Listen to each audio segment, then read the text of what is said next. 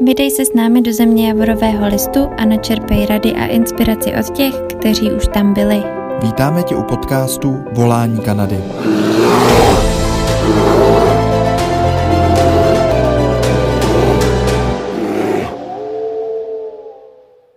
Čau všichni, zdravíme, jak do Kanady, jsme tady na streamu s Andy. Dneska budeme povídat o řidičských průkazech, jak uděláme řidičák v Kanadě, přímo v Albertě. Tě zdravím, Andy, ahoj. Ahoj všichni, ahoj Martine. Super. Tohle téma je strašně zajímavý, protože spousta lidí vyráží do Kanady, ať už vyrazejí na ETU, tak se ptají na mezinárodní řidičáky a těm úplně věnovat pozornost nebudem, ale do jisté chvíle jsou mezinárodní řidičáky důležitý v Kanadě i pro lidi, kteří vyrážejí na working holiday víza, protože těch pár měsíců oni tam budou řídit s tím mezinárodním. A jestli se nepletu, v každých provinciích je to trošku jinak, přestože mezinárodní řidičák má platnost 1 roku, tak v Kanadě ho uznávají většinou buď 3 měsíce, jestli se nepletu v Albertě, Britská Kolumbie spíš 6 měsíců, pokud jsme na ETA jako turisti, pro rezidenty to je 3 měsíce. Tyhle informace se trošku mění, takže doporučuji sledovat aktuálně trošku ta Kanada, jak je rozlehlá, tak to je obtížnější sledovat. Ale dneska teda pomrkneme blíž na ty řidičáky v Albertě.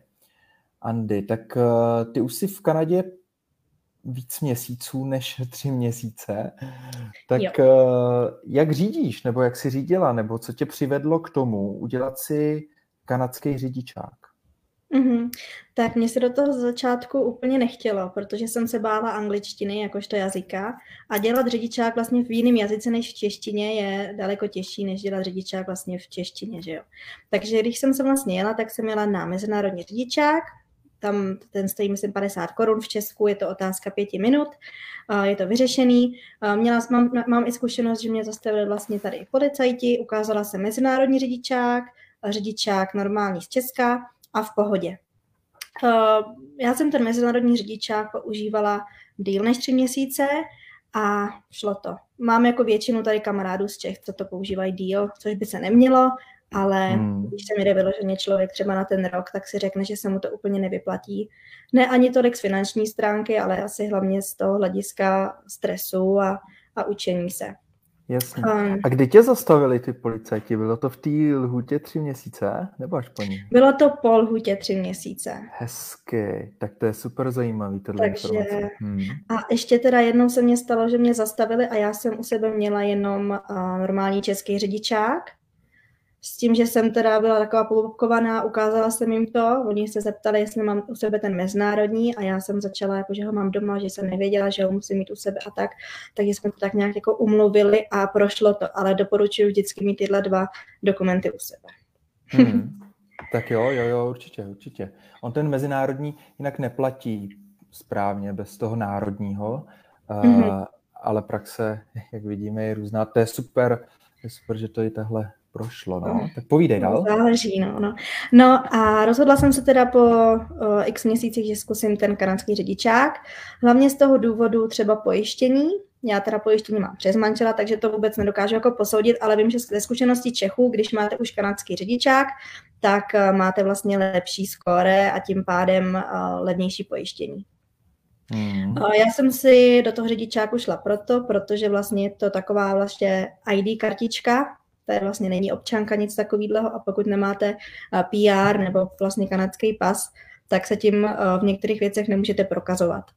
Takže to byla taková moje hlavní motivace a plus teda potom do budoucna v rámci pojištění a tak. V Kanadě já vlastně, když jsem se o to víc začala zajímat, tak jsem byla taková zmatená, protože každý mi říkal něco jiného. Takže jsem se zašla přímo na registry, na registration. To je vlastně taková kancelář, mají to různě, já jsem teda v Calgary, takže znám jenom tu Albertu, ale tady to je v podstatě na každém rohu a vlastně na té registration se řeší všechno, ať už SIN number nebo Alberta Healthcare a v rámci toho jsou vlastně ty řidičáky. Takže jsem se tam zašla s tím, že jsem mi vysvětlila moji situaci, to znamená, že jsem Česká, Mám český řidičák, mám mezinárodní řidičák a chci si udělat řidičák kanadský. Co mám udělat pro to, abych ho dostala? A v druhé fázi jsem byla zmatená z toho, kolik je tady vlastně tříd.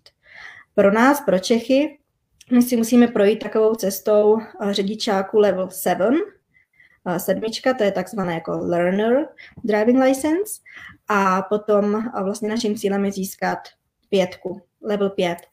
Jo, mluvíme o normálních autech, které jsou kategorizovaný Bčko u nás tady v České republice, 3,5 tun. Dobrož. Tak jo, pokračuji. Registry a začínám vždycky na sedmičce. Pojďme trošku ještě možná zmínit to,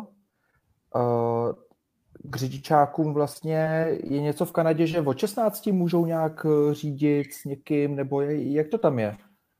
Je to masakr. V Kanadě, když máš level 7, tak můžeš vlastně řídit už od 14 roků. S tím, že musíš řídit s nějakou osobou, která je starší než 18 let. Myslím si, že tam je snad i s rodičem, že musíš řídit.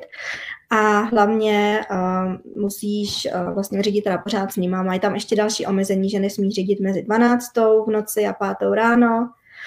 A když tě je potom 16, tak se můžeš zažádat o level 5. Takhle to je teďka v Kanadě, mluvíme o tom, jak to funguje v Kanadě.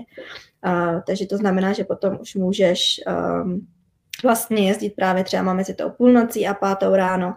No a úplný cíl, na který se všichni chtějí dostat, je level 5 advanced, což si můžou o to zažádat Kanaďany a vlastně i my po 18 roku.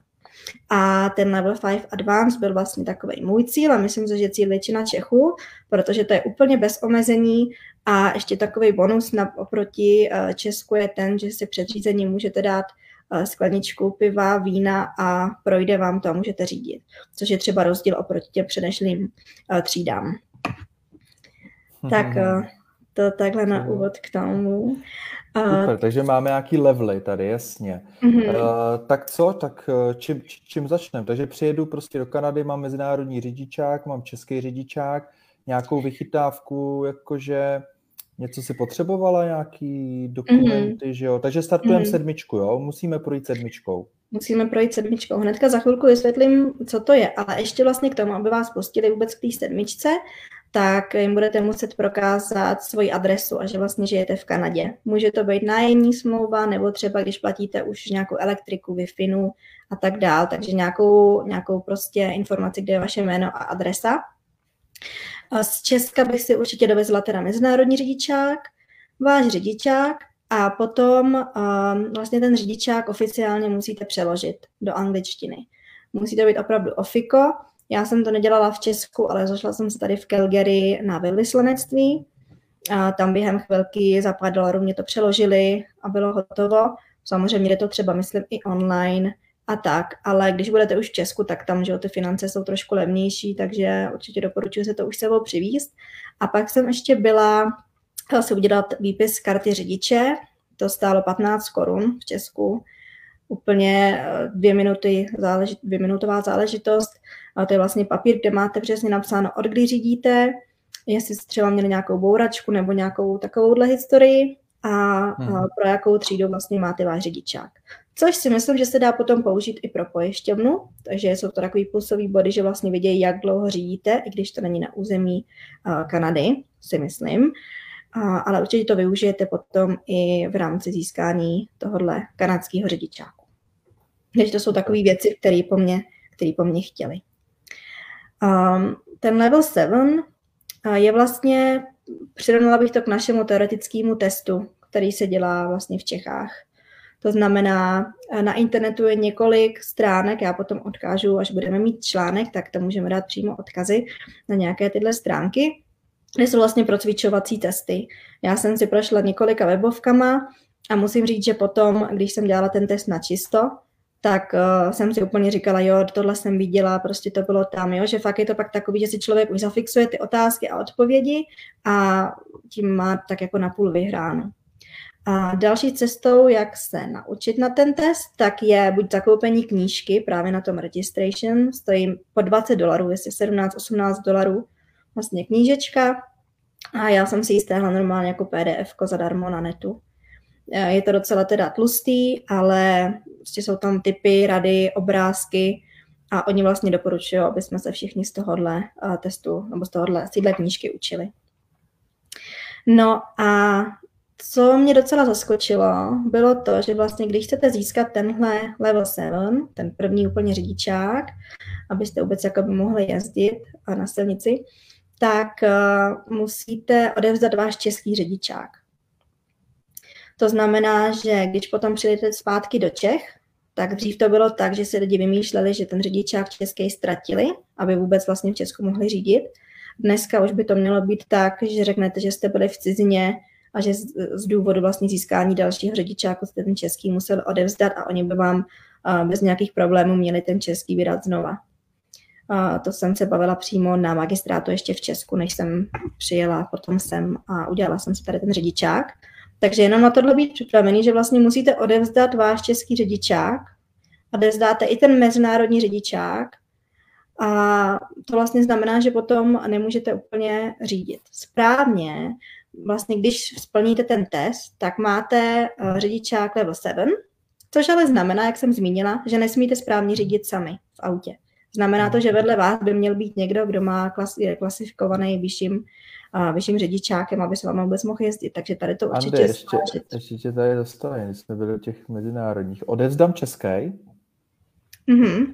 A teď co, když z Kanady chci jet cestovat? Třeba... To je problém. Hele, tak to je to, co říkáš, tak to úplně jasně nahrál, protože já jsem samozřejmě, já jezdím do práce každý den, autem. Bez auta se tady neobejdu. Takže pro mě představa, že odevzdám řidičák, mezinárodní řidičák a budu, čekací doba byla v té době zhruba 2 až 3 týdny na to, než vlastně vyhotoví ten level 7. Tak to pro mě bylo takový, ty brdě, co budu dělat, když mě zastavují policajti, jo? Protože vlastně nemám nic, když jim ukážu level 7, tak mě prostě, že to je hodně špatný, protože nemám řídit sama. A už nemám takový to práva, bych řekla, hele, já mám mezinárodní řidičák, protože ho vlastně nemám. Takže já, když jsem byla na té registration, tak jsem se přesně na tohle ptala, protože ona říkala, že mě chce vzít ten mezinárodní řidičák a ten můj český. Já jsem se jí ptala, jestli si může udělat kopie, že plánuju jet na dovolenou. To nebyla to pravda, ale já jsem prostě potřebovala nějaký záložní plán. A ona se byla ptát ještě jako svý šéfový a tak a říkala, že vůbec, že mě udělá kopii, dá mě tu kopii, ale já vlastně nebudu mít ten originál už. Což nevím, jestli kdyby to byla opravdu pravda a jela bych opravdu třeba do toho Mexika, ukázala tam kopie, tak si úplně nemyslím, že by to prošlo. Asi lepší než nic, ale tady na to se prostě musí člověk. A co Kanaďan, když je v zahraničí? Nevíš náhodou s kanadským řidičákem, jestli musí mít mezinárodní? Je prostě zahraniční. To si myslím, že určitě. Pokud není, nevím, jestli tam je třeba nějaká výjimka, když jede Kanaďan třeba do Anglie, do Austrálie, že jo, v rámci Commonwealthu, to nevím, jak chodí, ale jinak si myslím, že mají určitě taky něco jako mezinárodní řidičák. Mm-hmm. No takže takhle level 7. Ten řidičák vám vezmu až potom, co úspěšně uděláte ten test, ten teoretický test, tady tomu říkají knowledge test. Ten děláte na počítači přímo v té registration. To bylo taky zajímavé, protože vlastně člověk tam jde, tam jsou fronty lidí, oni vás posadí k počítači a teďka vy musíte se soustředit, že on to číst, teďka angličtina, abyste správně odpověděli a do toho učí lidi, zvoní telefon, takže docela masakr, ale jde to zvládnout. Ten test se skládá ze 30 otázek a abyste to úspěšně splnili, tak musíte odpovědět 25 otázek správně. Co ještě mi přišlo super, že tam není časové omezení. To znamená, nikde vám tam neběhá čas a nikdo za váma nestojí a hlídá vás. A ještě taková jedna věc, co mi přišla super, je to, že vidíte, kolik máte odpovědí správných a kolik máte jich špatných. Když jich máte špatných prostě víc než 5 hned na začátku, tak se vám ten test automaticky vypne, protože máte smůlu, že prostě neuděláte. A zároveň, když vlastně jste už třeba u 26. otázky a máte je vidět, že už to prostě zvládnete, tak vám to už stopnou dopředu a máte vyhráno. Tenhle test stojí $17 a může se plnit jednou denně. To znamená, já když jsem tam třeba byla, tak vedle mě byla holčina, neudělala to, tak se zvedla a šla domů, že už prostě asi má v tom praxi, že jenom jednou za den prostě přijdeš, vyzkoušíš, nedáš to, jdeš domů. Když to dáš, tak pak jdeš vlastně nevím, jak se tomu říká, není to kasa, že jo, ale k nějakému úředníkovi a právě mu dáš tyhle ty všechny dokumenty, které jsme se před chvilkou řekli, vyjmenovali, zaplatíš poplatek. Ten poplatek, vlastně nevím, jestli byl ani za tu kartičku, nebo za to vyřízení. Prostě OK, takže těch $17 platím, až když to složím. Takže když to nesložím, tak je neplatím. Ne, platíš je vždycky. Platím je vždycky, takže slečna, která opakovala, platí víckrát. Platí víckrát, přesně tak. Přijdeš, řekneš si test, vyzkoušíš a vždycky ho předtím musíš zaplatit. No. Jasně. Ale přijde mně, že $17 ještě je docela jako... Je dobrý. Dodáme jenom, kdyby poslouchali ze záznamu, naši tady sledovatele, jak do Kanady, máme březen 2022, takže cenovky se můžou měnit v průběhu měsíců a let, takže buďte ready. A ten řidičák jsem dělala právě v březnu, takže to jsou všechno takhle aktuální situace. Ještě možná závisí, do jaký registration jdete. Některá třeba může si vzít míň, to se nám třeba stalo, když jsem řešila úplně jinou věc, že si vzali někdo míň peněz, někdo víc peněz, ale to se líší o pár dolarů. Takže tady za ten test, tak si říkal $17 a když se ti teda podaří a jdeš vlastně už odevzdáš ti svoje dokumenty, že chceš vlastně vyřídit a získat tu kartičku, což vlastně vypadá normálně jako náš řidičák, tak za to jsem zaplatila $93. Bylo by to i levnější, oni se mě ptali, jestli to chci na rok, na 2, na 3, na 4, na 5. Takže si myslím, že kdybych řekla na rok, tak ta cena bude levnější a já jsem řekla na 5 let. A tím pádem $93.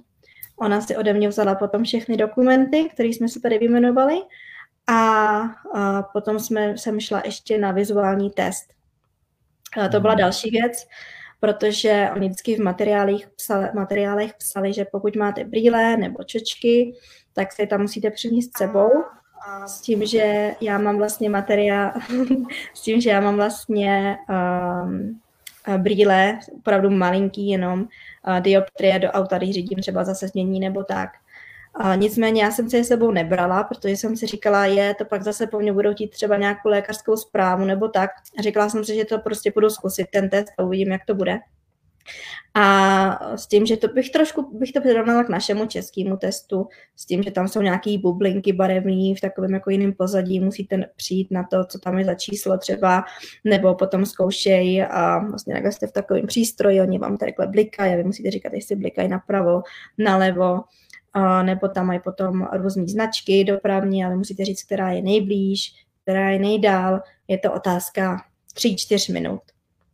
A když se vám podaří i tohle, tak vás jdou potom vyfotit normálně na fotku a řeknou vám, dobrý, za 2-3 týdny si zavolejte nebo se zastavte, uvidíme, jestli už to bude hotový a můžete mít level 7. A mně přišel i do schránky asi za 7 dní. 7 business day, tady tomu říkají, že to chodí. Takže mně přišla kartička, což znamenalo, že můžu řídit, ale jenom v tom případě, že vedle mě bude někdo sedět. Což v případě nešlo, protože musím jezdit do práce sama, ale jezdila jsem úplně naprosto bezpečně, držela jsem všechny předpisy tady, aby se nestalo něco, že mě někdo zastaví a tak. A když tě zastaví, tak co? Tak je to blbý. Je to hodně blbý, já nevím, neskoušela jsem teda, nestalo se mně to, takže nevím, ale myslím si, že by mě... Jak to, že tohle není otázka v testech? Spíš teoretický čas. No, to by mohlo být, to nějaký bonusový bod ještě k tomu. Ne, myslím si, že by třeba i ti ho mohli vzít ten řidičák, nebo že by ti mohli úplně jako zablokovat další postup na 5, jakože to je fakt průser. No. Třeba nějak někdo má zkušenost, doufám teda, že ne tady z Čechů, ale možný to je. OK. Takže mám 7 a jak se rychle dostanu na 5 teda? Závisí to vlastně jenom na té době, co se vlastně vyřizuje ten řidičák.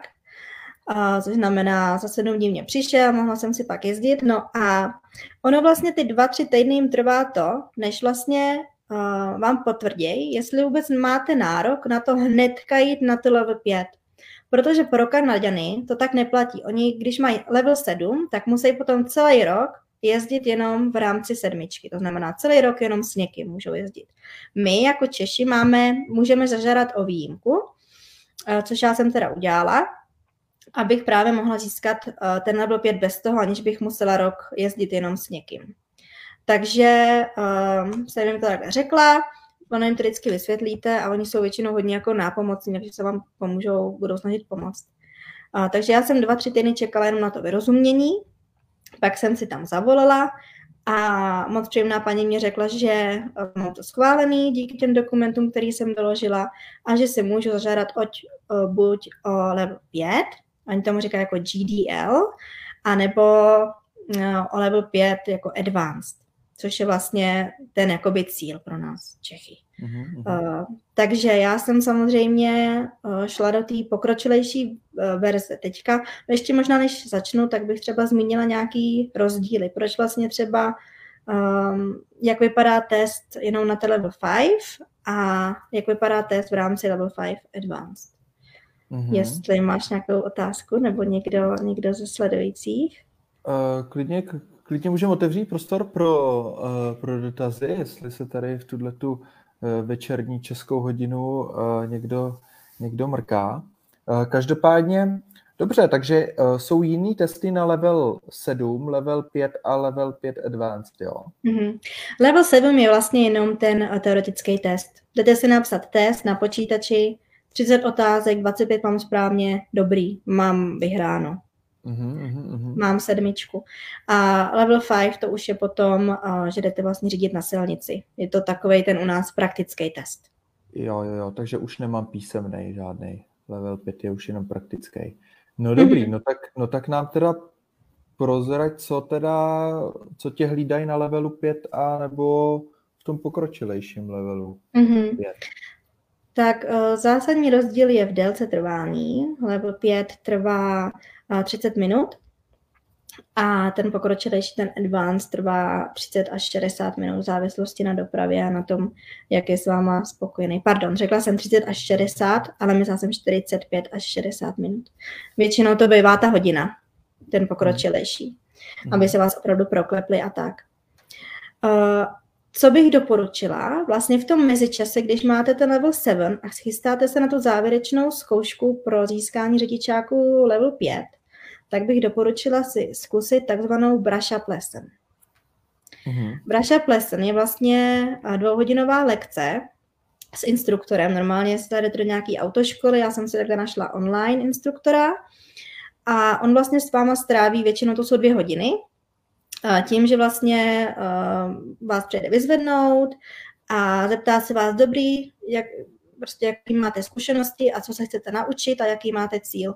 Já jsem mu třeba říkala, že se potřebuju zlepšit parkování, aby mě řekl nějaký fígle do testu, takže jsem hodinu trávila vyloženě parkováním a hodinu jsme potom jezdili po městě a on vlastně říká, co děláte špatně, co třeba by se mělo zlepšit. Já třeba jsem si odvykla úplně koukat, že jo, takhle skrz ten blind spot, protože v Kanadě všichni máme auta, kde máme velký zrcátka, jako zpětný, a takový malinký, právě aby jsme předešli tomu slepýmu bodu, nebo teďka nevím, jak se tomu říká všichni. Když to on říkal, že vůbec, že prostě musíš koukat pořád prostě do zvokínek a do zrcátek, jako u nás prostě, když se dělá závěrečný test. A říkal právě, že průser těchto lidí, kteří přijdou ze zahraničí, je ten, ne, že nemají zkušenosti, protože už mají několik let zkušenosti, ale už jsme takový jako navyklí, že jo, jezdění, jedna ruka, pohoda, res, že jo, hlasitá hudba, prostě koukáš do zrcátek, nekoukáš takhle, máš nějaký prostě svůj už režim najetej a to právě říkal, že s tím jsou potom problémy, že musíme myslet jako ty začátečníci a podle toho se tak taky chovat. No, takže OK, brush-up lesson, kolik koštuje? Jaká je cenovka? Je to různý, většinou jsem narazila 100 až 200 dolarů, takže jsem šla takovou prostřední třídou. Hlavně jde taky o to, kdy je ten vlastně instruktor přístupný. Pro mě nešlo ani tak o cenu, ale pro někoho, kdo by měl čas co nejdřív na mě. Takže to byl můj hlavní cíl. A na toho vlastně já jsem se objednala a asi za 4 dny na mě měl čas, takže jsme šli, vyzvedl mě tady před barákem přímo, potom mě zase dovez baráku, 2 hodiny jsme si jezdili a super. Je to fajn, protože některé pravidla jsou tady jiný než v Česku, takže je fajn se na to zeptat, i třeba jak to tady funguje a tak. OK, takže jsme po lekci tady s panem Brašapem. A jdeme co? A jdeme jezdit, jo? Na pětku. Jdeme jezdit teda na pětku, no. Takže rozdíl je v té časové době, co jsem říkala, že vlastně ten nižší jakoby level je půl hodina, vyšší level je hodina. No a potom vlastně vaším cílem je získat body, nebo lépe řečeno je nezískat. K tomu, abyste získali řidičák, tu pětku, tak musíte mít 75 bodů maximálně. 75 bodů jako chyb. Oni mají takový seznam, já bych ho potom doplnila úplně určitě do tohohle článku. To je přímo to, co vlastně mají ty inspektoři potom na těch jízdách, takže je to super si to přečíst a projít si to, abyste věděli, na co se zaměřit před tím testem. A když máte vlastně míň bodů než 75, tak jste prošli, máte řidičák. Když máte víc než 75 bodů, tak bohužel musíte ho potom dělat znova, ten řidičský průkaz. Takže to takhle. A ještě další bod. Tam je taky nějaká platba? Něco special? Jo. Dolary. Ano, objednáváme se na to online. Já jsem za ten test platila $140 za ten advanced. Takže máme možná ten... 17 za level 7, pak nějakých 90 za nějaký dokumenty. Ano, za vyhotovení toho. A teď tady 100 něco, jo? $140. Mm-hmm. 140. To je slušná cenovčička. Hele, ale pořád si říkám, šplháme, ale pořád si myslím, že jako to Česko je daleko jakoby dražší. Ale což je takový jako, že jo, by to mělo být třeba naopak, když tady je vyšší příjem a tak, ale dobrý. Takže to možná kvůli tomu i jsem nebyla taková ve stresu, protože jsem si říkala, jo, dobrý, tak $140 prostě nestojí to svět, jo. Jo. Takže tak. Takže potom se člověk objedná online na ten test, můžete si vybrat lokalitu. Já třeba žiju v downtownu v Calgary, ale downtown je rušný, je tady spoustu lidí, nikdy nevíte, co vás může potkat, miliony značek, který prostě nevíte pořádně, co všechny znamenají. Takže já jsem se šla do části, kde jsem žila předtím, byla to část Northwest, takže bych všem doporučovala jít do nějaký klidnější oblasti, kterou ale znáte trošku aspoň. Samozřejmě se objednáte, můžete si tam pak projet několikrát, abyste viděli, co a jak tam je. A tak. V rámci těch jízd, o co jim jakoby jde, tak hlavně o rychlost. Tady jsou vlastně zóny pro školy, pro hřiště dětský, kde je 30. Já jsem těma zónama projela asi 4 za tu 1 hodinu. Fakt, že mě tam bral, aby prostě viděl, že fakt vím, že tam musím jezdit pomalu. Další věc jsou rezidenční zóny. Tady vlastně v Calgary v rezidenčních zónách, kde jsou jako obytné zóny, u nás bych to přirovnala, tak se jezdí třeba 40, tak na to taky si dát pozor. Jako u nás se potom dbá na to, abyste nejeli na červenou nebo už na oranžovou, potom třeba na stopkách, jak zastavujete. Tady je jenom taková zajímavost se stopkama. Není to tak jako u nás, ale platí tady to, že kdo přijede první, ten jde první, kdo přijede druhý, jde druhý a tak dále. Takže to byl pro mě takový šok na začátku úplně, když jsem přijela, jsem říkala, já se musím soustředit na to, kdo přijel první a to. No, takže tady na to docela koukají. Pravidlo pravý ruky prostě neexistuje, no. Platí akorát třeba na parkovišti. Ptala jsem se Kanaďanů, ty mi řekla, že tady neplatí, ale v knížce jsem se pak dočetla, že platí. Takže praxe a teorie. No. Bude záležet, co platí pak na silnici. No. Jo, a s instruktorem asi teda platí, to pravidlo. Takže tady na to potom hodně, potom v rámci vlastně Level 5 Advanced, tak vás vezmou i na takzvanou highway, na rychlostní silnici. A když si dáváte normálně to GDL 5, tak tam vás nevezmou na dálnici, takže to je takový jeden rozdíl. S tím, že na dálnici hlavně dbají na to, aby prostě jste se uměli zařadit z pruhu do pruhu, abyste se nebáli jet rychle, abyste třeba reagovali, protože se může stát, že vám tam někdo vjede, nebliká, tak abyste nezmatkovali, že ale měli nějak zareagovat. A tak. Na začátku ještě, úplně předtím, než začne tenhle řidičský test, tak vy sedíte v autě, váš instruktor jde ven z auta a říká vám blinker doprava, blinker doleva, dálkový světla. Takže tady na to je třeba zaměřit, co se týče anglických slovíček, abyste věděli, protože To všechno se dozvíte vlastně v těch knížkách a v těch cvičných testech. To vás vlastně naučí tu angličtinu, že nemusíte se specifikovat, jakože jo, musím se učit tady měsíc jenom anglický slovíčka z oblasti silnice. To vůbec. Zaměřila bych se vyloženě na tu knížku, na ty cviční testy. Jo, takže tady... angličtina, když ještě pojďme dokončit tu angličtinu. Mm-hmm. Tak řekněme, že mám třeba nějakou jako základní, jako stačí, nebo ten instruktor bude takový, jako že on neumí ani jako nějak velký, nebo mluvíte třeba během potom toho testu tam, jako že nevím, že bych chtěl, abych třeba něco povídal, jako co se děje na silnici, jak to vnímám, jako ten provoz, nebo stačí nějaký základní? Z mojí zkušenosti ne, on právě se jako chtěla, abych se soustředila, takže jsme začali mluvit asi až po té první půl hodině. A s tím, že mě i na začátku říkal, jak to bude probíhat, mluvil krásně pomalu, že on než věděl vlastně, jakou třeba mám úroveň angličtiny, takže a oni jsou tady podle mě zvyklí na tyhle imigranty a tak, takže se podle mě hodně snaží to zlehčit, co týče ty angličtiny. A on vlastně říkal na začátku, že když třeba bude po mně chtít, abych zahla doprava, tak nejenom, že to řekne, ale že to i ukáže. A opravdu celou tu hodinu to takhle dělal, takže to jsem ocenila, to bylo super. Nebo když jsem se třeba řadila z pruhu do pruhu, tak taky ukazoval. Každou změnu směru prostě ukázal, takže to bylo super s tímhle. To je super, protože se tady měli dotaz od Teresky, jak těžká je právě třeba i ta angličtina při testu. Takže to byla ta level 7, ten teoretický. Musela ses teda, tak ty si říkala, teda studovala si tu knížku, tak tam to jako najdeš. Byly tam pro tebe třeba nějaký neznámý slovíčka, že si... Určitě. Hlavně to zvíče třeba značek, protože v tom testu máte třeba otázku. What does it mean? A teďka tam máte dvojtečku a slovo yield. Jo, já jsem tohle slovo nikdy předtím neslyšela. Ale díky tomu, že jsem studovala předtím tu knížku a dělala jsem tady cviční testy, tak je to prostě dej přednost v jízdě.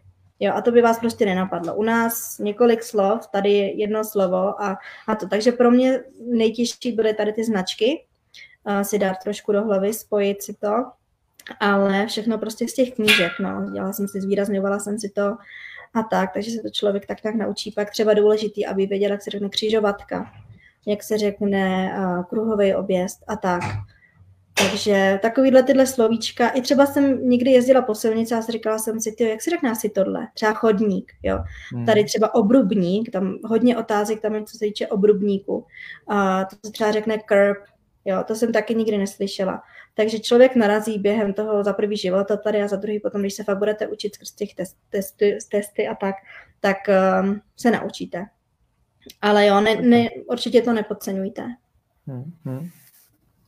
Tak jo, tak angličtina je jasná, takže pojďme dál, kde jsme skončili. Tak dobrý, tak on tam nějak ten instruktor jako mluví, veme tě na highway, na té pětce advanced a po nějakých 60 minutkách tě zaparkuje zpátky, jo?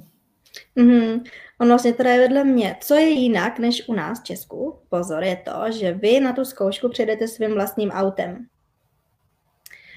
Můžete si ho i půjčit, když tak, kdyby ho třeba nikdo neměl u nich. Nevím, jak to chodí, ale vím, že když jsem se hlásila, že si chci udělat řidičák, tak tam měli přímo otázku, jestli mám auto svoje, nebo jestli mám auto jejich. S tím, že když máte svoje auto, tak jim ukážete, že máte vlastně to auto registrovaný a pojištěný. Takže to, abyste měli. No dobře, ale mám level 7, tak jako můžu přijet sám? Nemůžeš. Já jsem taky nejela sama, protože jsem slyšela, že se někomu stalo, že právě přijel a že se jako ptával, kdo vás sem dovez, s kým jste jeli a tak. Takže mě se teda nikdo neptal, myslím si, že by to asi prošlo, ale nechtěla jsem to jako nějak pokoušet. Takže jestli máte nějakého kamaráda nebo něco, tak ať jede s váma a dá se mezi tím za tu hoďku nějaký kafe nebo něco a pak vás vesele přivítáš. Můžete to hnedka potom oslavit, že? Když se vám to podaří s někým a nemusíte být sami. Jo. Takže co se týče té jízdy, já jsem třeba byla strašně nervózní před tou jízdou, protože správně byste měli přijít půl hodiny před tím časem té jízdy. Takže vlastně potom půl hodiny sedíte a já jsem byla hrozně nervózní, ale pak to za mě opadlo prostě 5-10 minut a člověk už je prostě jistý na té silnici a a tak, no. Takže určitě nepodcenit hlavně ty rychlosti a jak jsem říkala, vám potom pošlu přímo seznam toho, na co se vlastně oni koukají, co si zaškrtávají a tak.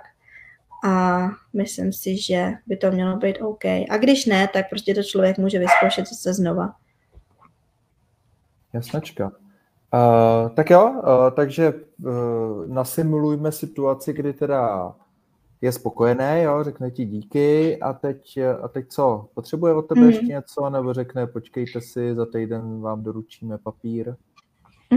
Řekne vlastně díky a řekne vám, co jste dělali za chyby. Řekne vám nejdřív, jestli jste to udělali, jestli jste to neudělali. A on měl takovej tablet, na který právě mě začal malovat, co jsem třeba dělala špatně. Já jsem měla, nazbírala jsem 40 bodů za 75 a měla jsem takové jako 3 chyby. Což jedna byla, já ji řeknu, protože jsem třeba nevěděla, nebyla jsem na tohle připravená. Třeba když jdete v připojovacím pruhu právě na tu dálnici a tak už musíte jet přesně tou rychlostí, kterou pak vyjedete na tu dálnici. Tady na těch dálnicích je 80, takže už v tom připojovacím pruhu prostě musíte zrychlit na tu 80, zařadit se. A tak to byla jedna moje chyba, že jsem měla vlastně pomalu. A potom jednu chybu jsem měla, že jsem měla někde na nějakém úseku rychle. To jsem si úplně nebyla jistá, kde. A potom jsem měla, to mě vlastně říkala, že když vyjíždíme z nějakého parkoviště nebo z nějaké zastavěné zóny, tak než vyjedeme na tu hlavní silnici, tak musíme úplně zastavit. Nemůžeme tak jako popojet, že jo, aby se člověk jenom kouknul, jestli něco jede a popojedeme, ale musí fakt jako zastavit, jako kdyby tam byla stopka a jedeme. Takže tady to mě řekl mě, kolik mám bodů. A potom vlastně šel do kanceláře, do toho registration, a tam jim řekl, že to teda mám. A pak jsem tam šla já, tak oni vám s vámi vyplňují jenom takový rychlej papír, který vlastně vám dají hnedka. A už můžete potom jezdit vlastně hnedka sami v tom mezičase, když se nám vlastně vyhotoví ten řidičský průkaz level 5 nebo level 5 advanced. To trvá, mě říkala paní, zhruba 10 business days. 10 pracovních dní bych to měla mít ve schránce a vyřízeno. Ale už teďka vlastně hnedka potom jsem mohla jezdit sama, protože jsem měla ten papír, který by k tomu měl stačit. A potom jsem šla ještě znova dělat zase vizuální test, takže to taky zase bylo na 5 minut maximálně, nic složitýho. A potom jsem mě akorát ptala, jestli chci novou fotku udělat, nebo jestli jsem spokojená s tou, co jsem měla na level 7. Tak jsem byla spokojená, že už jsem chtěla jet prostě domů oslavit, že mám řidičák. Takže dobrý. No a teďka teda čekám, než mě přijde ta kartička a ten řidičák. Takže to už bude potom takový konec a budu mít další ID v Kanadě. Super, to je gratulace, že jsi tady složila. Děkuju. A co, ještě jenom jsem chtěla říct k tomu testu, k tomu vlastně závěrečnému praktickému, tak se trénuje nebo dělá se vlastně parkování. Což si myslím, že my třeba v Česku úplně tolik nehrotili, tak je parkování do kopce a z kopce. Tady na to jsou speciální pravidla, jakože jak daleko máte být od obrubníku, když tam je, jaký pravidla máte konat, když tam není ani ten obrubník a jedná se hlavně o to, na jakou stranu máte mít vlastně zatočený kola. Takže tady na to si dejte pozor.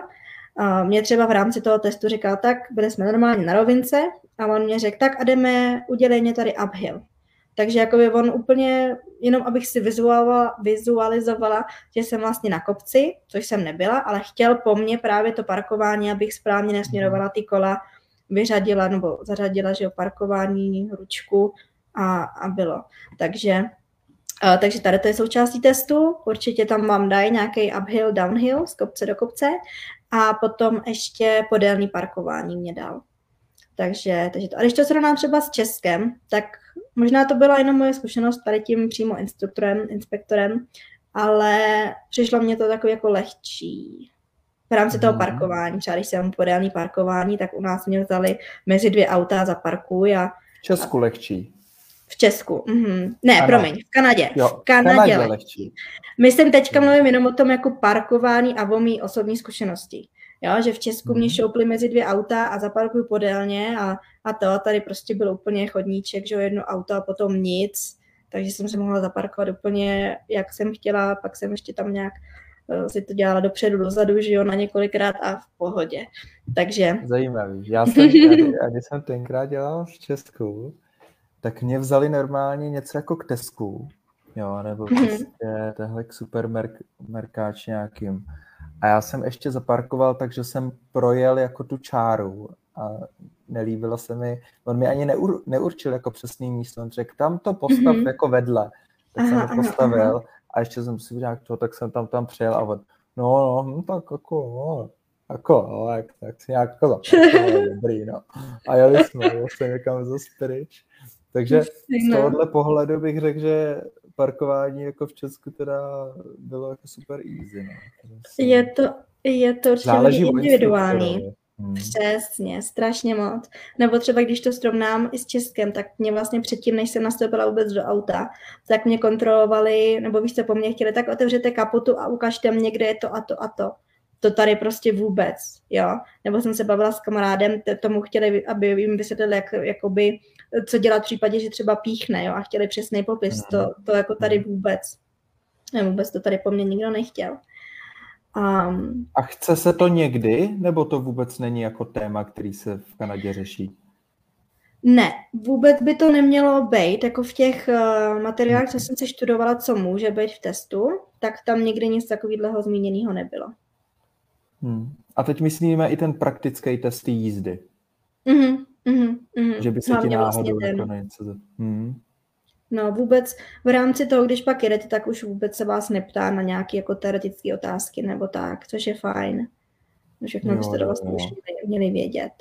A ještě co je takový lehčí, mně přišlo v Kanadě než v Česku, je to, že myslím si, jestli se dobře pamatuju, tak v Česku jsem šla na teoretický test a ve stejný den jsem potom šla na praktický test.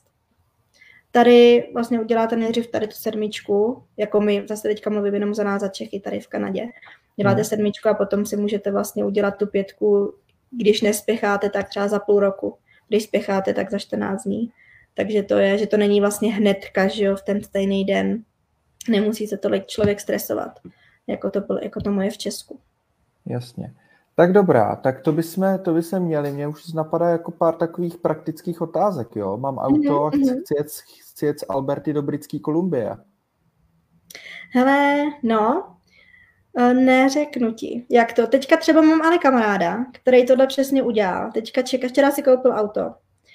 Dneska se musí zařídit jako pojištění a tak, protože auto mu jenom stojí, že jo, správně by se ho neměl vůbec převážet a chystá se do Britské Kolumbie. Takže on teďka má mezinárodní řidičák a až přijede do Britské Kolumbie, tak se udělá řidičák v Britské Kolumbii. Takže to je tohle. Pojištění si myslím, že by neměl být problém, který je auta. Nevím, jestli tady je něco jako... technická pro auto, když třeba přijedete z provincie do provincie. A to se týče řidičáků, tak bohužel taky teda nevím, jak to funguje. Může se pak schválně skočit do registration a zeptat se, jak to je. Myslím si, že určitě to není tak, že musíte se dělat řidičáky tady i tam. Že to je na nějakou prostě pováženou, že zase byste jim třeba ukázali dokumenty, že všechno máte a pochybuju, že byste museli zase všechno dělat úplně znova. To si nemyslím. Jasný. OK, to je dobrý. Já jenom tady teďka čtu od Jirky dotaz. Máme tady prostor pro otázky. Jo, pardon, no, jsem ti do toho skočila zrovna. Takže pojďme klidně tady se vrátit trošku k dokumentům, který si potřebovala z Česka. A jestli teda to byla výpis karty řidiče. Ty si ho zmiňovala, ale nevím, jestli to je jako nutný dokument, který musíš mít. Není nutný. Je takovej bonusovej, bych řekla. Jestli máš možnost si ho zařídit, stojí 15 korun v Česku, tak se určitě zaříď. Přivezl jsem sebou, můžeš si ho taky nechat přeložit, aby teda vůbec ty k něčemu byl.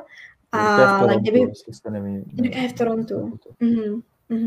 Ale dost možná něco, nějaký pointy, budoucnost Česka digitálního. No. Takže z Česka určitě dovíš všechno, co jde, prostě tam ty dokumenty stojí pár korun, ne teda to přeložení, že jo, to je potom dražší, ale hlavně, co jsem potřebovala, překlad českého řidičáku, český řidičák a mezinárodní řidičák a důkaz o adrese, že bydlíš v Kanadě. Jasnečka. Ukaz o adrese. Tak jo, máme tady pár opakovacích, rychlejch. Perča se ptá, dá se v Kanadě řídit i na mezinárodní řidičák? Dá. Jak jsme zmiňovali s Martinem, že vlastně závisí, každá provincie to má jinak. Já tady v Calgary, vlastně v Albertě, správně by se mělo jezdit maximálně 3 měsíce na ten mezinárodní řidičák, ačkoliv má platnost 1 roku. Cool. Pak tady máme ještě takový překlady, no. Překlady právě toho řidičáku do angličtiny, to jsi zmiňovala, ale pojďme rozebrat, jaký stačí. Stačí jednoduchý úřední překlad, nemusí být s notářským. Oficiální překlad. Já jsem to dělala, tady mám velvyslanectví. Není to úplně takovej ten, vím, že jsem oslovovala paní v Česku a tam mě říkala, že ten dokument musí vidět jako opravdu originál, že mě to neudělá jenom třeba ze skenu. Takže to musí být opravdu jako oficiální, mě to slepil takhle nějakou tou izolepou, tam dal na to razítka, podepsal, musí vlastně ještě to ověřit ten dokument. A takže opravdu oficiální. Není to jenom, že vám to někdo přeloží bez razítka. No, jasnečka. Úřední překlad. Dobroš, no, tak jo. Otázky máme vyčerpaný. Co tě k tomu ještě napadá k řidičákům? Já myslím, že jsme prošli úplně takovou nejzákladnější cestu Čecha, který doputuje do Kanady a rozhodne se tam zůstat víc měsíců, dost pravděpodobně na nějaký pracovní povolení, takže chce vyřešit řidičák, protože s etou dost často, pokud jedu, tak jedu sice můžu jet na 6 měsíců až, ale těch případů je spíš míň, spíš lidi jedou na nějakou kratší, několika týdenní nebo lehce pár měsíční a to si vystačí s mezinárodním řidičákem. A my jsme prošli tuhle cestu, když už chceš být v Kanadě další dobu. No, takže jedeme level 7, level 5 advanced, který je lepší právě v tom, že můžu mít nějaký alkohol. A už je to vlastně takový, jako by to nejvyšší, když to by řeknu, jako co se týče toho osobáku. Oni mají samozřejmě ještě potom nějaký levely 4, 6, ale to už jsou takový specifický na autobus a tak, jako to máme v Česku prostě, no. Takže vím akorát, že mě někdo upozorňoval, abych se hlavně přihlásila opravdu o ten level 5 advanced, ne o tu normální 5, že někdy třeba ty úředníci vám to ani neřeknou, že máte právo na to jít na tu advanced, ale vlastně to právo na to máte. Jo, takže na tohle se dát potom pozor. A já jsem třeba přemýšlela, jestli jít na tu půlhodinovou, abych měla aspoň tu 5, anebo jestli strávit celou tu hodinu na ty level 5 advanced. A byla jsem taková půl na půl a tak jsem říkala, tak to prostě zkusím, tu jako těžší verzi, že jo, a když se to nepovede, tak pak půjdu třeba na tu jednodušší. Ale určitě bych zkusila tu obtížnější verzi, tu level 5 advanced, jestli už třeba nějakou dobu jezdíte v Kanadě a máte zkušenosti s řízením z Česka, tak si myslím, že by to mělo být OK. Super. Díky, Jirko, za sdílení z Ontaria. Projeli Albertu, BC a mělo by to být OK s jednotným řidičákem. Takže super, kdyby někdo poslouchal v záznamu, tak určitě dejte nám vědět. Budeme postupně doplňovat s Andy i do textového článku právě zkušenosti Čechů, jak se pohybují skrz provincie a jaký všechny ty řidičáky potřebujou a zkušenosti s policií, to je taky hodně zajímavý. Určitě přidáme nějaký zajímavý odkazy, můžu vlastně odkazat na to, z čeho jsem se učila já, přímo vám to napíšu, kolik jsem vlastně zaplatila, jak Martin říkal, březen 2022, abyste měli nějakou představu. A pokud už jste třeba v Kanadě, tak opravdu se zajděte zeptat do té registration přímo, ať už se nacházíte v Calgary nebo v Ontáriu, jako tady Jirka, že jo, v Torontě někde a tak se opravdu nebojte tam dojít. Oni, i když třeba nemáte úplně super angličtinu, oni vám to tam vysvětlej, třeba vám to i napíšou, odkážou vám na něco, abyste to opravdu pochopili a každý z nás si potom najde ty kroky, který potřebuje. Jirka teďka píše, že za 3,5 roku ho ještě ani jednou policajti nezastavili, tak to je super. Tak jsou třeba v Torontu hodnější policajti, než tady v Calgary. Já jsem teda takový štěstí neměla. Tak jo, Andy, super, díky moc za všechno sdílení. Já děkuji za pozvání a budu držet všem určitě palce. Jasně, řidičáky, kdyby dotazy, posílejte, ať už na Facebook, nebo webem kontaktní formulář, anebo ve skupině Facebook, skupina Jak do Kanady komunita. A spousta Čechů rozdílíte, nebudete slyšet jenom tady Andy a mě povídat, ale můžou se i další zapojit, takže ideální, když budete cestovat i do dalších provincií v Kanadě. Tak jo, uzavíráme, máme 50 minut za sebou, spousta informací, ještě jednou díky moc, Andy. Děkuji taky.